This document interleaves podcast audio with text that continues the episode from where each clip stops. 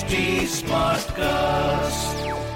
You are listening to a Mint production brought to you by HT Smartcast. staying with this uh, uh, disclosure piece and saying that if really we have technology in disclosures and uh, something that the regulator for some reason has not been able to uh, actually push through in terms of every policy being able to declare a certain IRR, uh, the participating, uh, the non-participating, some of them do, but the communication is really based on the communication that the agent or the seller does. As we go ahead and you have more of this technology coming in, do you think that the proposition becomes stronger or weaker of such a savings product? Uh, Monica, see, one thing I would like to point out to you and others is this that over a period of time, things have changed a lot. You know, like there was a time when total disclosure was not at all happening. And of course, you know what is happening. And then uh, subsequently, now we have a situation where even if I don't disclose as a insurer, even if I don't disclose, there are people who can calculate the IRRs and then tell them that this is what is happening. And that is already in, in vogue. Many companies are the many uh, software professionals are doing this work, and it is impacting a a lot of sales. But then the the method that we go, and I think the insurance industry should go about, is that we should go right on the top of it, create an awareness, and use this AI to propagate the purpose and the propagate the uh, see the the darker chapters, if you call that uh, if you call it that way, the darker chapters should be clearer and made it open. And that will go a long way. Uh, I would go with Prashant to say that uh, uh, term assurance alone is not going to be open and the others are not going to be closed. There is a kind of market for everyone. And there is a Yeah. kind of, uh, there are a set of people who really want to save along with, you know, when you calculate the IRR, I have an objection always this IRR is calculated on your net investment, your uh, investment versus your returns. But then you find, you actually forget that there is a term assurance element in every single policy that you sell. So you need to remove that and then calculate IRR, it becomes comparable. So there are people Right. who understand it that way, and there are people who are investing. And we Right. do have a lot of customers who actually do that, in spite of the fact that yes, our returns probably are not in comparison with banks or with any other kind of savings. Right. But then yes, the other side, the bracket of ULIP, will give reasonably manageable returns or maybe equal returns or better returns than banks also. So there also we have an option. So it is Yeah. it is going to change. Things are going to change now, and it will have an impact. But yes, only term assurance being transparent, I do not subscribe to. Okay, Vibha, transparency, technology, product mix, what happens to listed companies? huge opportunity in all of that. Yes, we can certainly move the needle even more significantly on transparency and disclosures. Uh, and uh, I don't think we can say that we've done everything that we can do. Uh, so, as perhaps the regulator also looks at some of these aspects, uh, we can we can always do more, and we can always reiterate. But I also believe that an average person buying insurance probably spends more time and more research on what phone I want to buy, uh, which is the latest um, fancy gadget I want to buy, than he or she looks at insurance. And this I'm talking about, with due respect, even educated people, um, professionals. So it, you know, one can paint insurers uh, in the blackest of black colors, but I think it's also whatever education, investor education uh, attempts that we have done when I look at some of the complaints, they'd say, you know, I thought I was buying a fixed deposit or I thought this was not a regular premium. Now, I don't know in what other language, in what other modes can we really communicate. And we have every policy that goes through our back office that uh, in terms of a call or a WhatsApp or whatever the mode that the customer prefers to say these are, you know, cutting out all the jargon, cutting out all the legalese, the most important document, which has very few items but important now, if you say that, you know, I didn't understand, or I said yes because so and so told me to say yes to all the questions, then who do we blame? But keeping that aside, yes, we can always do more. That is one. Second is I just want to come in on the fintech piece. Um, the way I see with the emergence of fintech uh, and what we've seen in other markets, I see that as, as collaborative to life insurers as against competitive. Generally, uh, what I've read about fintechs and spoken to a lot of them, and we keep engaging with a lot of them, I don't think there have been any interest in putting in 2,000 crores of capital or some such number and taking on risk on their balance sheet and dealing with customer complaints and so on. They have a nimble tech offering and they have a nimble uh, space in which they want to operate with the customer. And it could be on the base of AIML or whatever it might be. So it's that collaborative. They also want an open architecture. Uh, they don't want to be tied with one because they want to give choice uh, to their customers, and and we're happy with that model. And we need to have and engage with a lot more because when I uh, and and I personally talked to say the uh, uh, the people behind Ladder, for example, in the US, and, and so on, or, or, or a ZhongAn uh, or a Lemonade. So they, they have that niche. There is a hypothesis. Time will tell whether that can be scaled up or they'll get subsumed somewhere. But I think all these new ecosystems really say that we need to be where the customer is in the zone and in the manner in which the customer wants to engage, as against saying, I'm this big insurance com- company with this opaque you know 16 page proposal form and you come to me and i'll issue this after a month and i'll tell you whether you're going to be insured or not so i like that part of the fintech world very much wherein we need to be with the customers. We need to have it simple. If the customer wants simple products and that's all that he wants to look at we need to be there. And that is why, why I, I see this as a symbiotic proposition than competing. Right. I'm going to move to the third part and then uh, begin to ask you some predictive questions. But now, you know, if you just look at uh, the intermediation industry with a very broad lens, so what is it that banks do, insurance companies do, mutual funds do? It is the intermediation. You're connecting savers with investors. And the life insurance industry has been a very uh, important part of the government's ability to raise, uh, to sell the bonds. You know, so the, the state government and central government bonds find a market, and this has got to do with the investment rules which are hard coded. Uh, it's it's really the way the industry is set up. But what we have seen with the Modi government is that there is a whole disintermediation.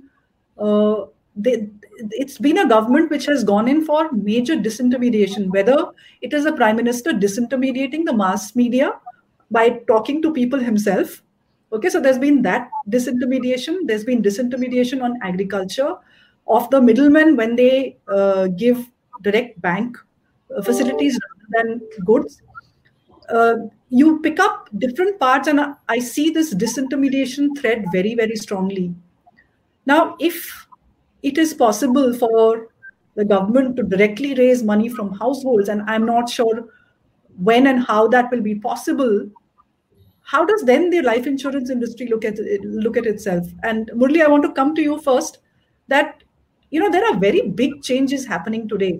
When you look at what is happening with the whole payment system aadhaar link then you look at what account aggr- aggregators are going to do on top of that.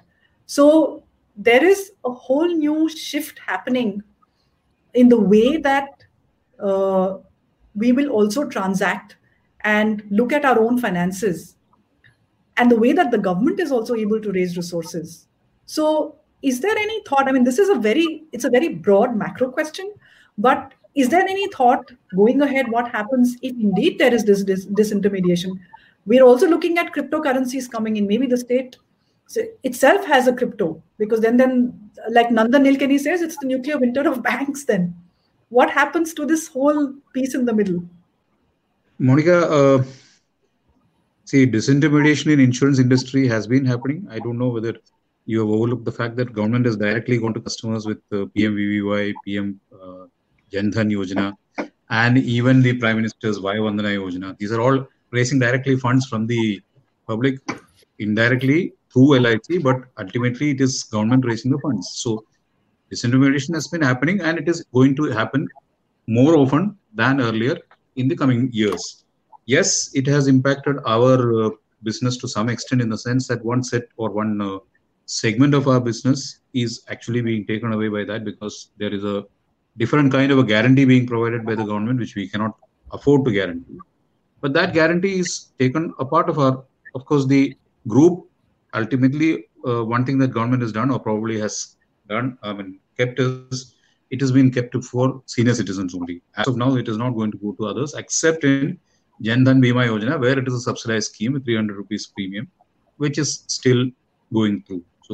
Disintermediation is a is a part and parcel of insurers' life now.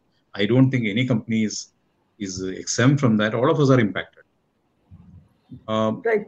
how does it affect, affect us? This is how it goes. That uh, part of our business is taken up, but then we, because we are administering, we are also getting, we are actually trying to ride with that and then try to get a better uh, reach into the market.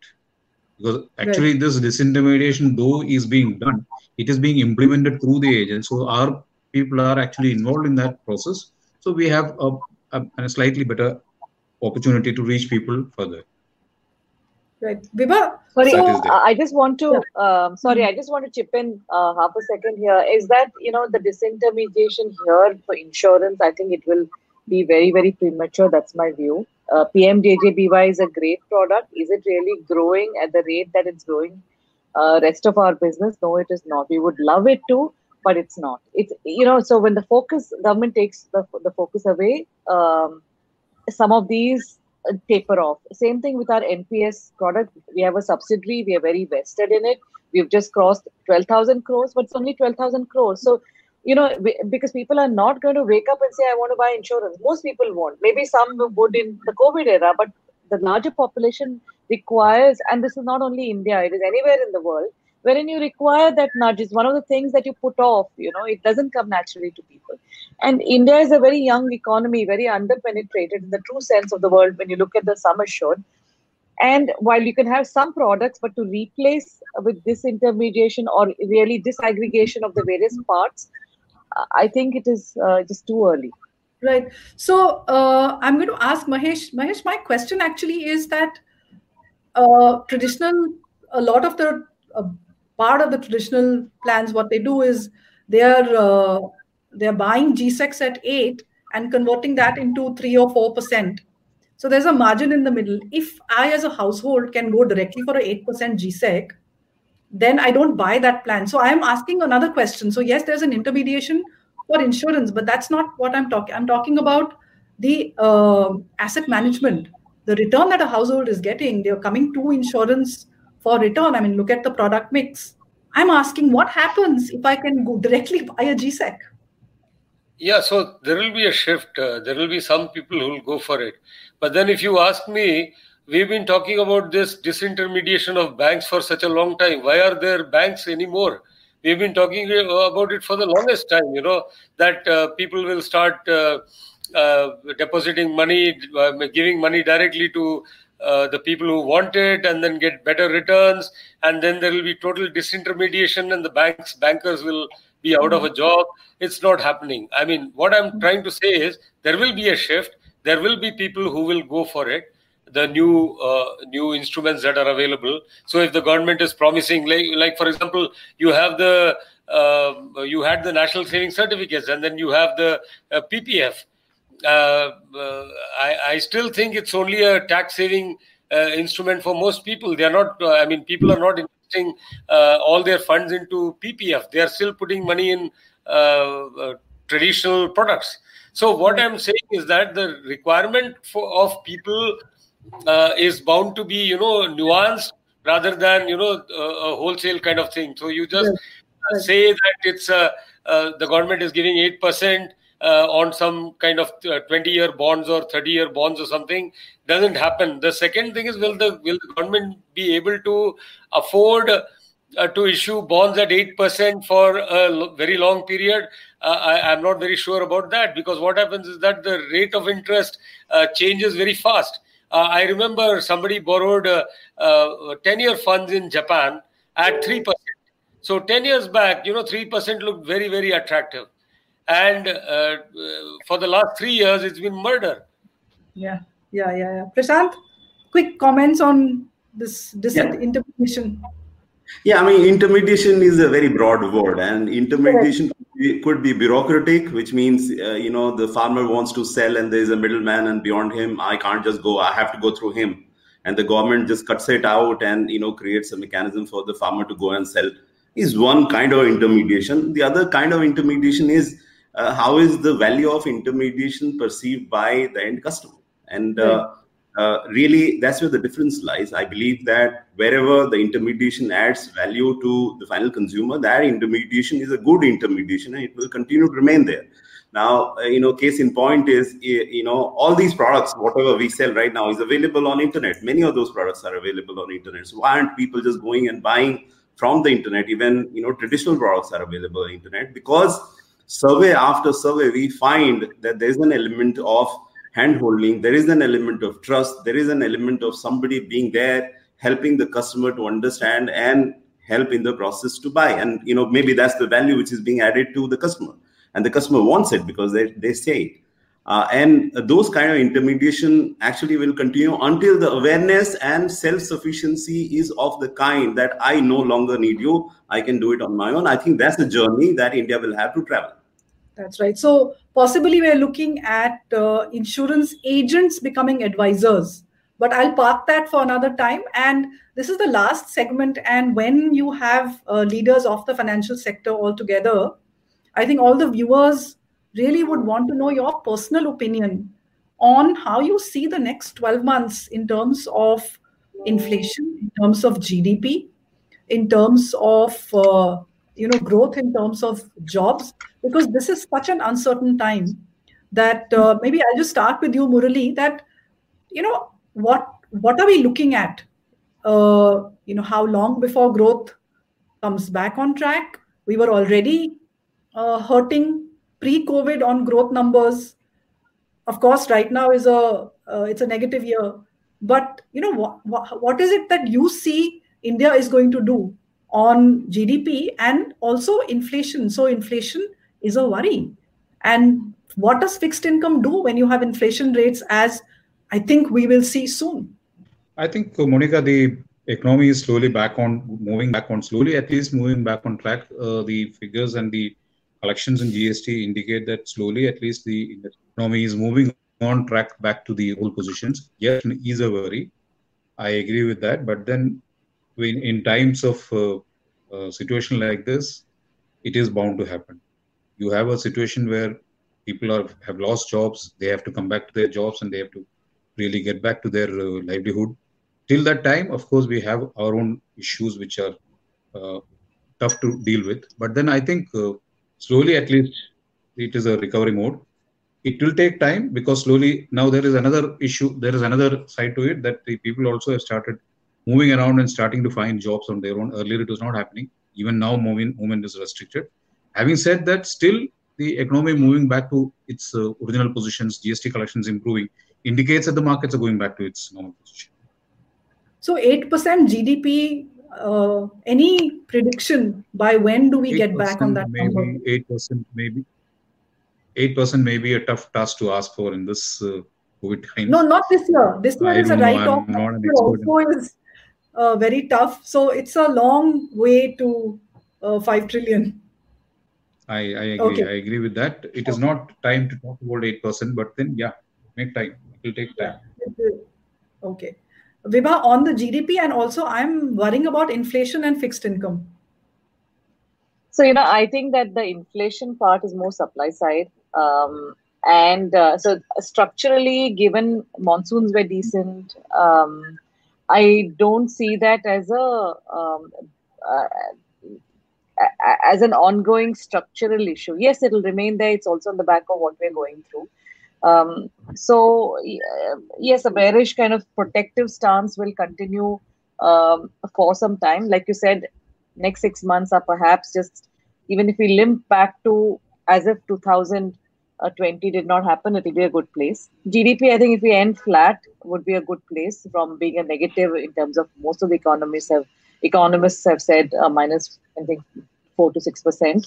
Um, that would be good. But if I look at the indicators, whether it's housing, affordable housing uh, picking up, uh, um, uh, e-way bills, um, CMI data uh, for the first time was reasonably positive for the month of October, and so on. So maybe green shoots, big, big unknown unknown is COVID 2.0. I do worry about that. If, if it's happened in Europe, when I see the other market and with people walking around without masks, festive season, it's a cocktail of disaster, recipe for disaster. So I worry about that more than some of these indicators. Right. Prashant? GDP uh, I and inflation? I think I personally think India went back by two years. So you know it will be minus seven eight percent this year, and you then grow by seven eight percent. So essentially back by two years. Uh, I worry about inflation. Uh, while there, by right, it could be because of supply side. Uh, but uh, the the fact that it's been sticky for a while and it's not going away, and within that, uh, you know, everybody trying to cut interest uh, down and the inflation running high, which means you know the real return that you could, anybody could earn is going to be negative, which is not a zone to be in. In case of uh, you know India being services, and we all took pride at one point in time, but services are hit more than manufacturing world over. It's hit more, of course, more than agriculture. So we'll have to bear the brunt of uh, large service, and that service being impacted. There are sectors which will continue to struggle. Uh, you know, the the retail is going to you know walk-in based retail, the aviation, you know, hospitality, all that will continue to struggle until uh, there is reasonable certainty around uh, you know COVID going away, which will have a uh, an impact on us over over next six to nine months. So I'm not that gung ho that India is going to come back, but there are sectors, the manufacturing, you know, demand side, consumer demand, etc., will pick up, but it will take a while for us to get back to where we were. Long term, seven eight percent. Uh, I think the the immediate step is to come out of this, and then we'll think think about eight percent sustainable growth.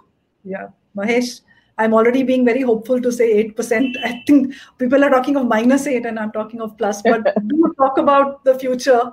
How do you see? Uh, maybe 8%, you know, definitely, but uh, probably a couple of years down the line. And uh, uh, like everyone has said, you know, like some of the things uh, that we see now, right now, the GST collections, for example, auto uh, demand for, uh, uh, you know, uh, a lot of products, a lot of things, there are uh, things going for us. I think uh, uh, it will, it, will take some time. This year is definitely, as you said, a washout. And next year, I think we'll be going back on the trajectory to growth. Uh, COVID 2.0, uh, I keep my fingers crossed and hope and pray that it doesn't happen like that. Uh, we seem to have a lesser mortality and lesser, you know, uh, numbers in certain uh, areas in spite of not uh, uh, having all those, uh, you know, safeguards that you have in uh, many of the developed countries. So I, I would hope that it will be better than uh, than you know what what uh, uh, Vibha's just predicted. You know, to or uh, she's fearing. So, uh, but having said that, I still think that it's a very uh, you know optimistic outlook. What we were looking at in uh, say March, April, uh, May, it was totally bleak, totally dark. It was as if you know, like it was the end of the world. Uh, 2012 or something like that. So now it's like uh, we are uh, in a much better place. You know, we are just talking about growth numbers. We were not even daring to talk about growth at that point of time. So you know, things have improved a lot. Uh, I think it's a very optimistic thing. I'm uh, quite uh, sure that even in inflation, you know, like the monsoons have been good, and I, I think demand will get back. But you know, the prices because of the liquidity. I, I I don't think it is going to be uh, you know the inflation is going to uh, uh, uh, simply uh, uh, run away or something. But yeah, there will be. I mean, the portents are that the inflation is increasing, but uh, uh, maybe by the end of the year, after the festival season, things should probably come back in control. Okay, that's really hopeful. And we have exactly just half half minute each. And I have to tell you that I was caught on the wrong foot by COVID because none of planning had prepared me. I'm a very I'm, I take a lot of risk. I was 100% into equity, and uh, that COVID told me that at my age and stage, I need a bit of debt allocation. So this is my personal story where I changed my allocation into some debt part away from pure equity. And I want to start with uh, you, Murali, that you know one thing that you changed because of COVID on your money. One thing that I would change on my money, Wha- that, safer uh, investments, COVID- definitely. Okay. Okay. Vibha? Post post COVID, safer safer investments because I've seen what is happening in the market. I definitely Oh. go for safer investments, and of course Okay. protection. Protection. Vibha? in your personal money, did you change anything? Um, frankly, no. I just uh, stuck to my asset allocation. But what I did do is that I scanned all my documents and sent it on a on, on a Dropbox to my brother who lives in the US, and he has done vice versa. So really, the the fact about mortality is very close to home. I have senior citizen parents, and finally, I badgered them in getting their will done. So right. uh, some some right. things that have come out of this. Yes. Right, Mahesh. Yeah, I just thought of having my will made, you know, prepared, you know. So that was the only thing that I thought. I, I don't think I had the time to worry about any other thing. We were worrying too much about uh, other things, you know. Right, right. Prashant? Um, of course, keep some cash, you know, waiting for opportunities if there are any. I lost a lot of money in equity, by the way, when, you know, COVID happened. And uh, all our property is in joint name, me and my wife. Uh, now, COVID is something that can impact both of us, but I very meticulously created an Excel sheet of everything that we own and sent it in an email to her so that she knows. And I haven't done my will though. Yeah, that's an important one. Yeah, yeah. Okay. All right. So I think it's really deeply impacted all of us. Um, thank you all very much for being here. I've had a great conversation. Thank you very much and hope to see you again. Yeah, thank you. Thank, thank you, very much, Monica. Thank you. This was a Mint production brought to you by HT Smartcast. HT Smartcast.